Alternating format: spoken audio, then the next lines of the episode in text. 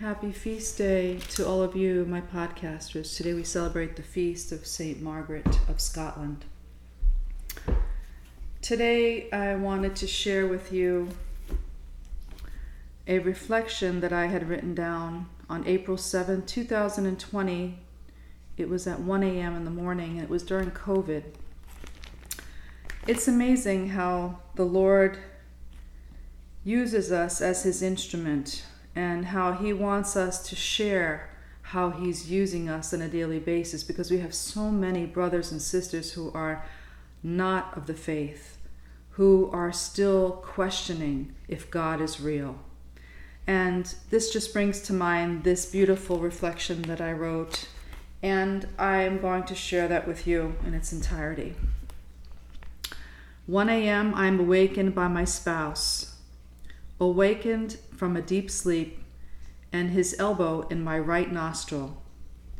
I know this is quite humorous, but it's truthful.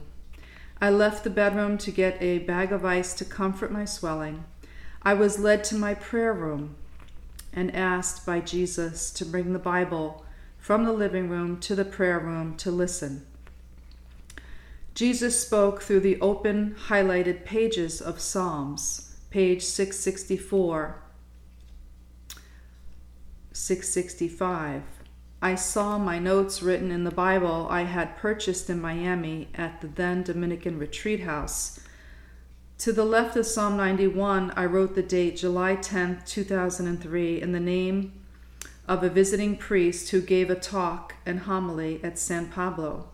His name, Father Willie Mining of Nicaragua.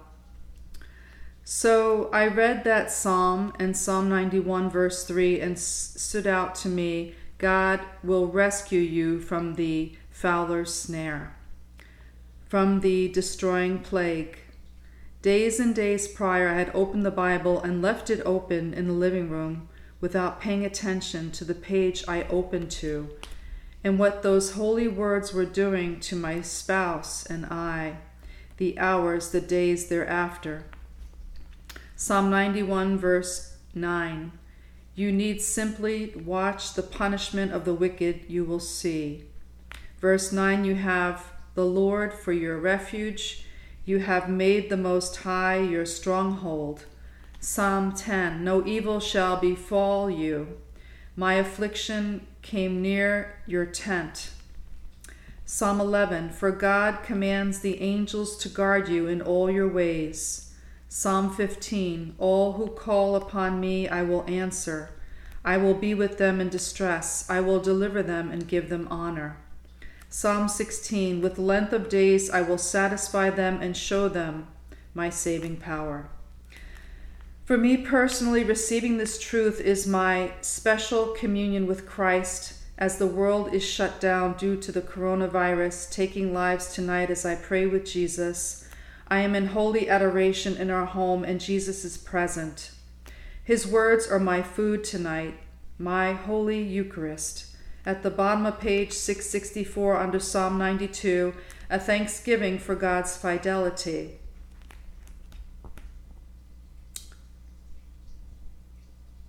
I circled the very bottom of the prayer in quotations, God's presence will protect the people in every dangerous situation. The shadow of the Almighty is an image of the safety afforded by outstretched wings of the cherubim in the Holy of Holies.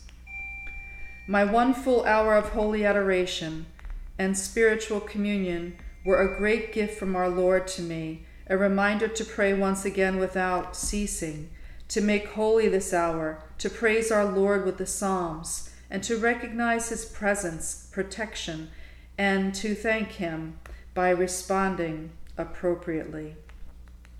In less than an hour, the clock will strike the hour of His Passion. I stay awake in holiness, for God has visited me personally in our home in this prayer room this AM in Ocala, Florida. Thank you, Jesus. Come again and again, anytime you wish. I am so glad my snoring awoke my husband, whose elbow hit my nose just with the exact amount of pressure to lure me out of bed, to get ice, my Bible, and meet with Jesus. I was in the upper room. My brothers and sisters in Christ, these are truths.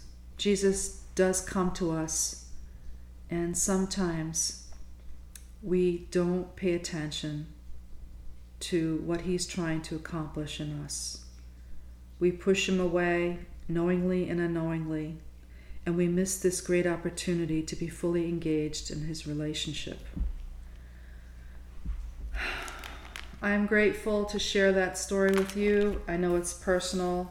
However, we are called to have a personal relationship with Jesus Christ, and I want to make that um, abundantly clear as we grow together in this podcast, as we grow in one forever in faith. Amen.